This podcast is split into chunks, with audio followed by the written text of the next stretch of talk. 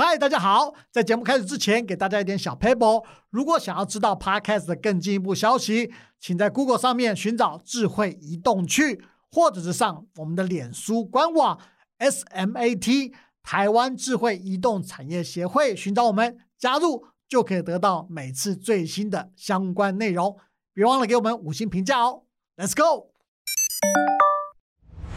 哎哎哎，要去哪里爬爬 Go？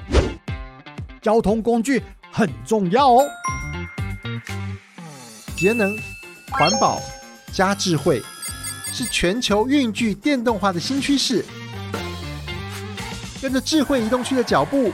我们一起迈向未来。Let's go！智慧移动区，Let's go！欢迎大家再次收听我们智慧移动区 Podcast。我是台湾智慧移动产业协会的研究员 Peter 王王祥林。那在整个台湾的运具电动化跟近零碳排的推动上面，在立法院里面来说，卫环委员会是非常重要的一个委员会。那当然，这委员会里面有非常多的立法委员，有一些立法委员其实特别的专业，因为他不光以前曾经是社会运动的这个领导人，后来也成为政府官员，那现在又成为民意代表。那他到底怎么能把这三个身份兼顾起来，而且？现在还继续持续推动所谓环保相关的议题哦。我们今天非常非常荣幸的能够请到民众党的立法委员赖香林赖委员来到我们节目中跟大家问好。委员可不可以跟大家问个好？主持人好，还有各位听众朋友，大家好，我是赖香林。是的，赖香林委员。那赖委员，我们刚刚跟大家讲了，他其实在卫环委员会，这委员会在未来对台湾的重要性是非常非常重要的，尤其接下来的。跟运具电动化相关的所谓的气变法，或者甚至是这种净零排放、节能减碳，其实都会在这个委员会主要负责。那所以在今天的关键话题，我们就直接进入，要请问赖委员这边哈，因为赖委员其实，在立法委员我们讲过，他非常关心台湾相关的这些移动污染源怎么去改善的这个状况。去年底的时候，针对环保署所推动和规划的所二零二二年淘汰老旧机车补助办法里面呢，其实它是有一些规定的。就是说，他规定说，在淘汰的补助金的两千元里面，再也不限定这个补助金大家要怎么使用。那因此，其实委员当初也对这种规划其实有一点顾虑啊，因此会希望环保署来做进一步的解释。而且，这个推动其实连国民党的蒋万安委员也一起签署这议案了，就说不同党派大家一起来做这件事。那请问一下委员，当初到底有什么样的顾虑，以及为什么会想要这样做？先跟大家报告，就是说年底的这个省预算。正是大家对于各部会政策哈能够进行各种强力监督的一个机会，所以我们会采取这个叫做附带决议，或者是主决议，或者是三预算冻结预算的方式来请部会呢比较慎重的对待这个咨询跟监督。啊。那这个移动污染源的事情，我相信现在国人也好，全世界人都知道减排碳的这个目标哈，虽然听说是在二零三零或五零啊，其实手指一算马上就到，很快了。而且一年一年的挑战是更大的。嗯哼，那以台湾自己来讲，我们的这个移动污染源最大宗的就是交通运输的这个运具本身。是，虽然它不是占台湾整个碳排里面的大户了哈，大户还是在工业工厂，对，或者是这个能源的产业。是，但运具这个部分呢，不可免的大概占的十四点一七左右，也是不小的。对，那如果大家要达到目标，政府自己的这个路径里面呢，运具的电动或者是叫做绿色运输，必须是重要的指标嘛。嗯哼。那我们很惊讶，就是说，哎，去年的时候看到好像环保署自己的政策里面呢，做了一个蠢事啊，就是怎么会去补助第七期燃油车的这样的一个政策？嗯哼。民间还有很多人就想说，你是不是自己一手讲减碳？一手在制造新的碳源，这是一个要被纠正的事情。是，所以在去年的十月二十八号，我率先有咨询环保署。那当时是希望说，从空屋的角度，从儿少的健康这个气喘族群开始来质问他，对，跟了解他怎么会做出一个辅助燃油机车。那虽然说叫第七期，好像就是说它的相关的化学物质呢是更轻微的，可是呢，它终究还是燃油的概念嘛，是的，对。那他当然当时好像就是有讲到说，欧盟的标准呢，有一些燃油机车的这个排碳哦等等的，已经到一个什么可控范围啦，哦等等。其实我在想，是不是熬不住？有一些车厂的压力了哈。那我们也不便直接说你是怎么原因，那所以就问了他有关预算的执行，以及后来呢，他又变更了一个他对于旧机车淘汰的补助跟新购这部分呢，好像在这个政策上面呢，他一直推脱，不愿意对新购的这个机车、电动机车愿意做补助，也就是两个前提之下咨询的那个十月二十八号咨询完毕，对，所以我就在十二月的预算审查里面就提了一个冻结预算的案子，就是刚刚主持人提到说，我希望他能不能这个提高哈机车族群转换使用电动机车诱因的书面报告，而冻结他两百万啊，不是是。两千哦，才两百万哈。其实很虽然客气嘞，数字不大哈，但是是政治上是一个很清楚的态度，就是你环保署主管这么多相关的环境法规嘛，那为什么会在行政上自己去做了一点有让人诟病的地方？嗯哦，如果大家以后上网去找的话，那个条文也蛮可哼，观的。蛮多的，对对后面的补助办法呢，其实没有人看得懂，就是分的类型，然后它的这个规格，还有它的这个期限，其实呢没有办法让国人一目了然。所以这样的宣传方式基本上没有打动人之外，还让大家觉得很麻烦，不愿意去跟政府、地方的或中央的呢来开始想说，诶，我如果要买的话，是不是有一个很简单的一个 slogan 或者是一张表，就是说我愿意买电动摩托车，嗯，那最高可以是多少钱？最低可能多少钱？如果有配套，我喜欢吃 A 餐、B 餐、C 餐，是不是一个滚动式的宣传诱因，让大家喜欢跟知道，然后在采购这个相关的这个不管是振兴券的时候，你就可以起心动念啦。这真的是我当时咨询跟署长那时候的要求呢，大概就是基于这个前提。但是我觉得环保署也的确在委员的这种要求跟咨询之下，他们在去年年底甚至今年年初的时候推出了淘汰老旧机车、汰旧换新汰旧换新补助电动机车这个方案出来了。哈，那我们刚刚讲的是说两千块啊，不管怎么补或这样哈，那这个我们先不谈。有一个最大的争议，其实是在所谓的汰旧机车的这个部分。那他说呢，如果你淘汰老旧的燃油机车，去买新的电动机车的话呢，会发给民众一个单位的叫做减碳凭证的东西。是好，是那基本上是没有人知道什么叫减碳凭证。后来有人就说，其实这个类似就是一个单位的碳权啦。好，我们简单的这样解释，一般人比较稍微懂一点。但是你这个 idea 出来以后，很多学者跟专家甚至委员，我见都有讲过这件事，就是说，哎，这个碳权或减碳凭证到底要怎么用啊？是怎么卖？去哪卖？多少钱？其实都不知道，因为最基本的碳交易的平台，台湾也没有建立，所以整个就是像委员说的，是非常混浊的一个状况。那委员，您自己从头到尾跟这个事，你怎么来看减碳凭证这个事？我相信这四个字讲出来，大家还想说是什么凭证啊？就说凭证的概念呢，它是一个可兑换性，甚至它的这个价值本身呢，还是要有一个相对的这个基础，让大家去做理解嘛，嗯不然它就推不成啊。所以凭证基本上不能乱用。但是呢，看起来这个当时从两千块，然后呢变成多出来的一千块这件事情呢，简称减碳凭证的价值的含量，所谓的含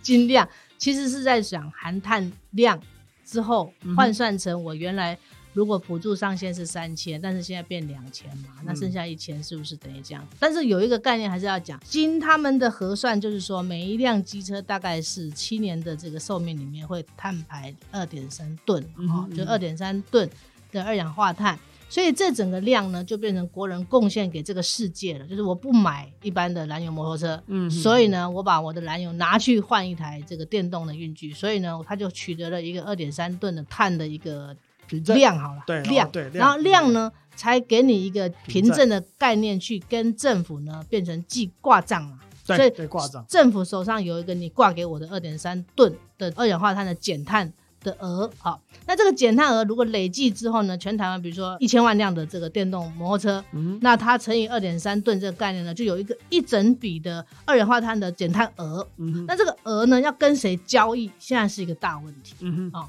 因为我们台湾现在要进行这个叫做碳排交易的市场，根本就还没有个雏形啊，所以我们有去查了一下，就是说，如果像以伦敦的这个期货交易所谓的碳排放价格的话，它一吨呢是给它两千五百八十三元。嗯哼那我们刚刚讲台湾的一千块是怎么算的呢？我左思右想，我早上还跟助理算了半天，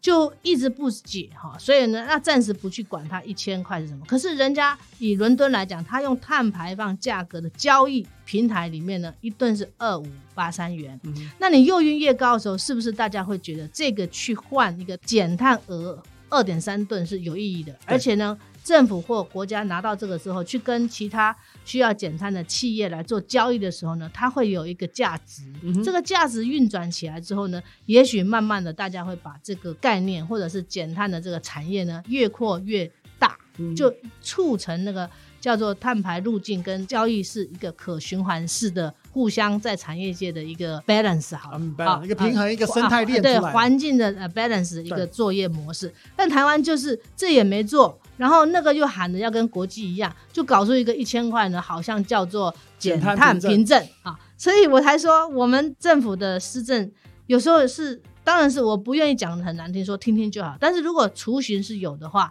那你这个试办计划也好，那一千块其实不会有诱因去把它产生试办性。那到底要多少钱？那我就问伦敦的这个期货交易所的。二五八三是多少钱？环保署可以去考察的，他们有很多专业者，他们可以去把不同国家的做法里面援引进来之后做一个示范。那也许就从这个比较轻运量的叫做电动机车的方式来引进这个交易的模式。那不然到目前台湾来讲，并没有任何可以在产业跟产业之间用健康的减碳交易平台来互相进行产业的升级嘛？这个没有做。刚刚讲大家会有想要去。真的有环保意识去采购或者是购买电动机车的方式是没有一个互相之间的交流性，嗯，所以它就停留在当七期燃油车出来，政府又补贴你五千的时候，也许他就用原来的模式去采购了，对，他都忘了，他如果不买那一台，他去买电动，其实有二点三吨的碳排凭证诶，对，减碳凭证，对。对，可是没有人宣传这一块，是的，是。您刚说的这二点三吨，其实我们自己在做研究的时候，我们有实际的一个状况啊，就是环保署它算出来二点三吨，其实。跟我们甚至于其他的学者做出来的研究，其实还有一段落差。比方说，当初的交通部的研究报告显示说，一般的燃油汽车的使用年限，其实并不像环保署当初说的是七年多，而是十三年。是好，那所以它的整个的碳排量其实算起来呢，应该更多了。对，就不是二点三，其实应该是五点九到五点八。是好，那它整个的当然就像您刚刚说的，它整个的量。跟对民众可以获得这个减碳的量，才对它的诱因的这个价值才会越来越大，这个诱因才会大所以这个也是整个政府，您刚讲的这点，就是政府在去做一些规划的时候，其实真的应该可能要多一些考虑哈。因为我们延续您刚刚讲到说这个电动机车补助的问题，我们刚刚讲的是说汰换的时候会有减碳凭证，可是其实环保署在同一个政策里面，其实在二零一九年的时候曾经提出，就是说新购电动机车。也是有补助金的啊，大家后来二零一九年就取消掉了啊。那可是这一次，他今年二零二二年提出来说，换购有碳权，好有减碳凭证，可是新购呢，他就说就没有，他说没有这回事。很多的民众的学者就说，哎，那你这样会不会出现同车不同命？就是我买了同一台车，只是因为我方法不一样，我一个有淘汰，一个没有淘汰，可是我都骑电动机车啊，那为什么我新的电动机车就？没有这个减碳凭证，他们就有人在讨论这个问题。您怎么看这个 issue？就是新购这件事情，才应该是新时代他们参与这个环境永续里面，可以真的在年轻喜欢骑车哦的时代里面，跟绿色地球共生的一个契机嘛。你更年长，你可能真的是开车去了。所以新购族就跟大家对青年哦，就是我们要帮他们，要给他们机会，但是我们都忘了跟他们讲。他的这个第一桶金的这个可能性是不高的嘛，所以你采购跟它是不是一个减碳凭证是两件事情。对，所以如果今天你能够让他知道我要去购买一个电动机车跟燃油机车，他相对之下他知道他一定要购买电动的，为什么？因为它跟环境是连接的。好，这是第一个概念。第二就是说，他要采购这个机车，他一开始可能没有很多的钱。啊。所以这个钱呢会有两个，一个是你采购的时候呢政府的补贴啊。那以前政府不是只有补贴电动的，一般燃油以前也有也有也有，像我年轻的时候。也没有很啊，我一共骑过三台摩托车。OK 啊，打工的时候一台，毕业的时候一台，然后毕业之后不久又一台啊，嗯所以我有印象是政府都是补贴个三千五千啊，他是鼓励说，哎，你去换车换车，几年换一次。嗯可是新购这件事情有没有呢？我那时候真的没有想起来。啊 OK 新购到底有没有？可是现在是一个不一样的年代，现在是不同种。一个是电动，一个是燃油，嗯所以你新购如果有这个补助的诱因，加上你跟刚刚讲的减碳凭证的换算啊，不管你怎么换，但是它就是同时把两个结合在一起，这样子才能够引导你消费者跟这些机车主啊，知道你做的事情是两个公用，不是只有一个代步而已，嗯你还已经完成了某一些永续接力好了，节能减碳有对，节节能减碳、永续接力。那你说环保署会不知道说，哎，新购的为什么就没有这个减碳跟一部分的采购的补贴？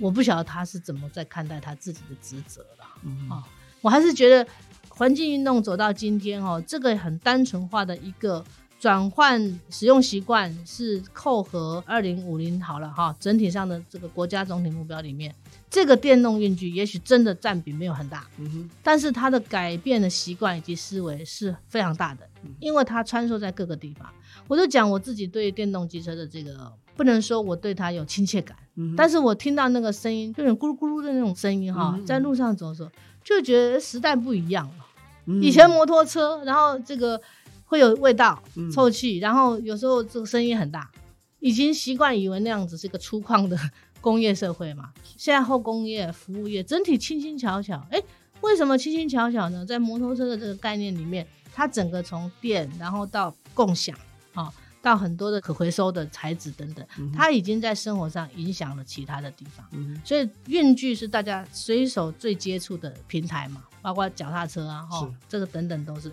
是会比你去在学校教什么分类啊，然后环境教育里面要去深刻化一些比较上层的，像这些臭氧啊，哈、或者是甲烷啊等等，是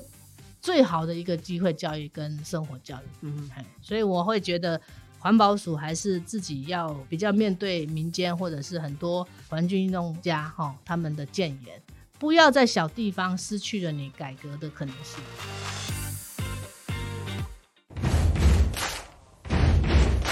好，我们来到第二阶段直球对决哈。那当然，在这个阶段里面，我们会用呃一些民众还有一些网友对委员的一些好奇感以及问题哈，我们来直接问委员，让大家更了解赖香林委员，好吧？委员，您准备好打击直球了吗？直球对决这个用词是蛮激烈的啦，对，我蛮尽量。好，尽量 直球对决。那第一个直球投出来了哈。那有民众就好奇哈，就说赖委员，您其实长期投入所谓维护劳工权益的这个运动，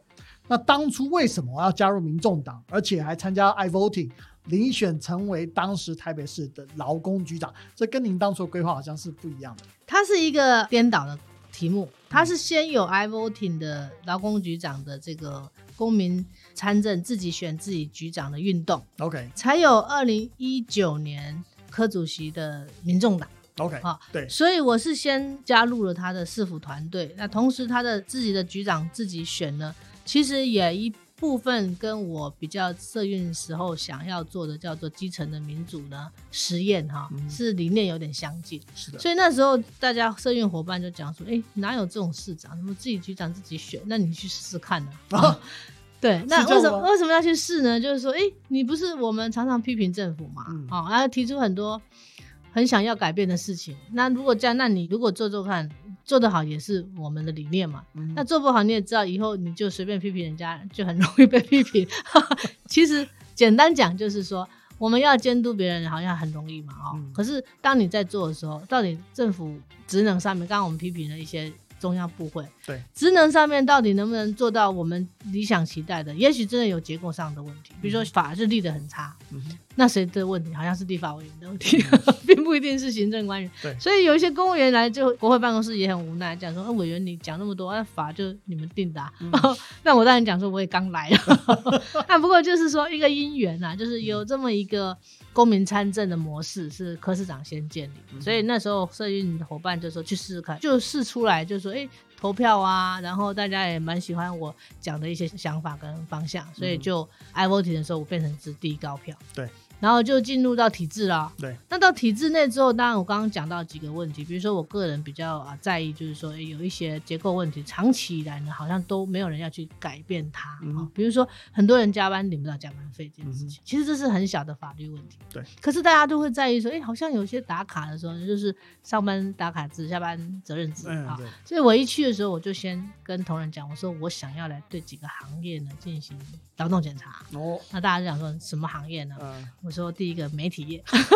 结果好像很多大家就开始摇头，然后一直看着我说：“你你有没有搞错哈？”嗯我说第二个金融业，嗯他们更傻眼，然后说金融业三点半，你以为门关下来了？几乎是都在里面昏天暗地的哈。对对对。然后他说：“那还有没有第三个？”我说：“有，第三个公车运输业。”哦所以我就挑了五个行业做。嗯那其中一个行业是医疗业。，OK，那当时柯市长就讲说：“你是嫌我这个这跟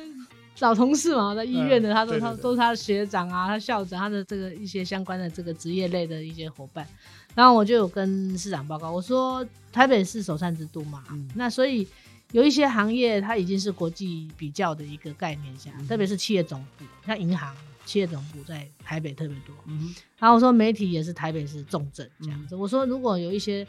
从业者多，然后他的资本额也够，其实他的条件应该要比人家好。嗯，那劳基法只是基本的，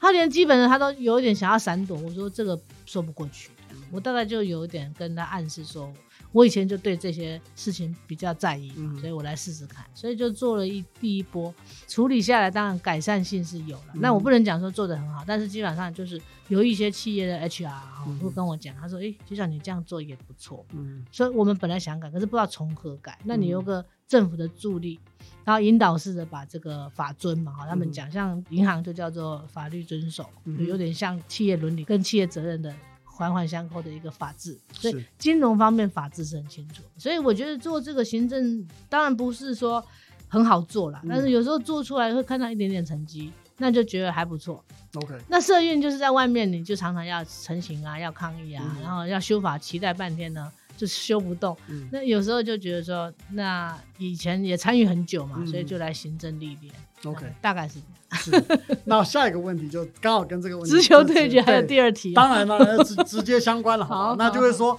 第二个哈，就是说您刚刚讲了哦，您从事社会运动其实非常久的时间，您当然也成为执政官员一段时间，现在又是民意代表，对不对？那对你的生活上有产生哪些不同的影响？有没有比较喜欢哪一个类别的工作？工作上面，我觉得行政是比较好的一个模式。嗯哦、第一个他有团队，他的团队有各种专业，所以他是一个领导跟指挥调度跟处理一个执行上面的，这叫做精进提升。嗯所以他能够起一个很好的变化，是好、那互相大家都会有成就感，或者说做的不好就大家一起被议员骂嘛，嗯啊、其实就是一个这样的一个模式。那你说喜欢，倒没有说哪一种喜好，就是说它是一个很扎实的一个挑战。了解哎那社运跟民意代表，特别民意代表就是说，有时候你看到对方陈情啊，或者说议题的这个难易度，像刚刚讲这个环境的议题，嗯光一个补助政策哈、那先不要讲这个，我觉得今天这个大家听的就是沉重。讲疫苗，嗯疫苗政策里面，这次不是发生这个叫防疫旅馆或者是这个居家检疫，有些地方政府说你一人一室可以在家里居家隔离，嗯有一些完全要进到集中检疫所或防疫旅馆。嗯那防疫旅馆的钱到底是中央一次性的大家来同一规格帮忙民众付，嗯还是你要自己付？嗯那有些地方政府就好像有帮忙付，像台北、高雄嗯会付这个你被框列之后的居家检疫的费用。嗯有些地方政府就说你要自己出，我还帮你打折嘛，就是我去帮忙你打折，嗯你就变成说这样的一个民意来澄清的时候，你其实很难在一个政策的专业上面呢给民众很好的回答，嗯你就是间接的要去请部会，然后请大家在政策上调整嘛，啊、嗯所以它是比较漫长的，比较要一个处理程序嗯是掌握在别人的手上。，OK，了解好、那行政上就是自己的手上，了解。对都喜欢，都喜欢都可以。好，了解。那所以呢，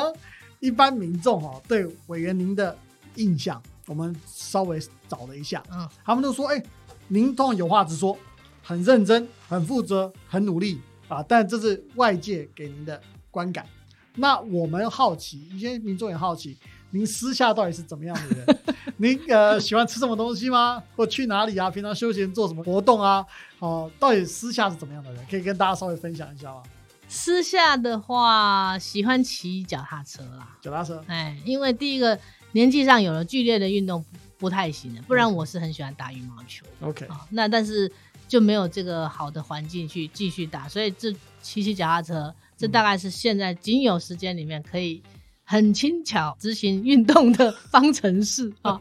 然后我其实喜欢做菜，可是也没机会做菜。嗯但我做的菜呢，挺难吃的。啊，先生小孩都觉得我这个啊实在，但是他们在我面前一定要说，嗯，还可以，有 有进步的空间。那您自己认为最拿手哪一道菜？其实我大概就是我最难的是煎鱼啦，煎鱼，哎，最最难的。那我最厉害当然煮泡面，怎么 要加蛋 的煮泡面加蛋加高丽菜，有时候我会加泡菜。？OK，啊，所以煮起来像人家行军锅啊，哦其实是可以的。那我先生说再加一片气势会更像，所以这个就是生活，因为时间太少太紧凑，所以嗯我的讲的主菜就是说让自己吃一顿自己煮的东西、嗯啊。那煮泡面是最快的，那再来当然就是骑骑脚踏车，就是给自己一点放松嘛。嗯哼哎，那最没有办法就是好好看书，嗯，因为我现在看的都是资料，对，资料呢就生硬，然后要有一些逻辑上的思考。那看闲书啦，或者是看看影影集或什么，这个实在是比较好，比较能放松。但现在时间就少，所以但聊天也不错，所以今天来这里算聊天，有一点放松的感觉。好，我们现在来到我们最后一阶段的快问快答的时间。那在这个时间里面呢，我们用很简短、很快的这个问题哦，来这考考看赖委员，看一下委员呢心中的想法到底是怎么样。那个委员，您准备好了吗？可以，可以啊，好，那我们试试看哈。第一个题目：电动机车跟燃油机车，您怎么挑选？电动机车，为什么？因为现在环保当道下，你不选电动机车，对你来讲，真的是对不起地球啊。OK，这个这个倒是真的了哈。好那第二题是，就您的看法，政府该不该继续给予电动机车补助？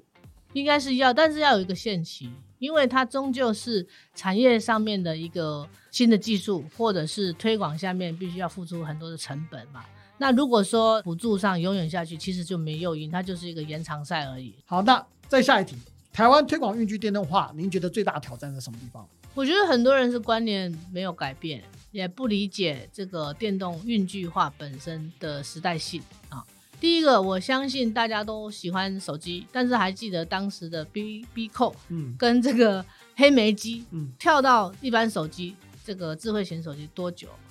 十年内整个汰换掉了。嗯第二个，电动运具本身不是只有电动摩托车嘛？我们看到的捷运本身，它就是一个引导跟铁轨运输的巨大的变化，所以时代的信已经确认了，我们必须只能走这条路的时候，大家的观念要先能够接受，之后你的很多的生活习惯，你的采购行为，你会有所认定，你不是好像别人家笨的，怎么怎么去买了一个电动的啊，速度又慢，其实你这个都是别人给你的错误观念，那这个是要很大的一个社会性的教育跟共识。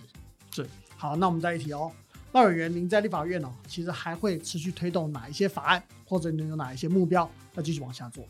第一个，我相信气候变迁这个大法哈，是各个政党都一定会努力去推动的。那所以刚刚讲到的，人家欧盟要征这个碳边税的这个 C ban 的事情，台湾是刻不容缓嘛，所以我觉得这个气变法应该是我们党团大家会努力去推动的。那第二个还是这个刚讲环保署啊，在角色上定位上真的是稍微弱势了一点，所以如果真的能够把环境资源部哦整体提升的话，会有助于这个法的推动跟法本身的这个权威性。那这个不管是我有没有在卫环委员会，我们党团都会认真的去完成跟一起负担这个责任。所以希望执政党能够听到今天这个节目，大家一起努力。是的，好，我们今天非常谢谢赖香林委员哦，跟我们大家哈一起聊了从这个运具电动化谈到所谓电动机车补助，甚至谈到说，哎，有很多事实上呃部会之间的协调到底该怎么做，甚至该不该负更多的责任哈，对整个政策的延展或者推动。好那其实真的非常谢谢那个赖委员那最后甚至也跟我们讲出一些真心话好让大家更了解 赖委员是吗对对更加了解赖委员是怎么样一个人哈。那可能跟大家光看到的认真努力的形象其实还不只有这样子哈是非常亲切和蔼可亲的。今天非常谢谢赖委员来到我们的节目谢谢您谢谢谢谢大家。是的那我们有机会大家再见拜拜。拜拜。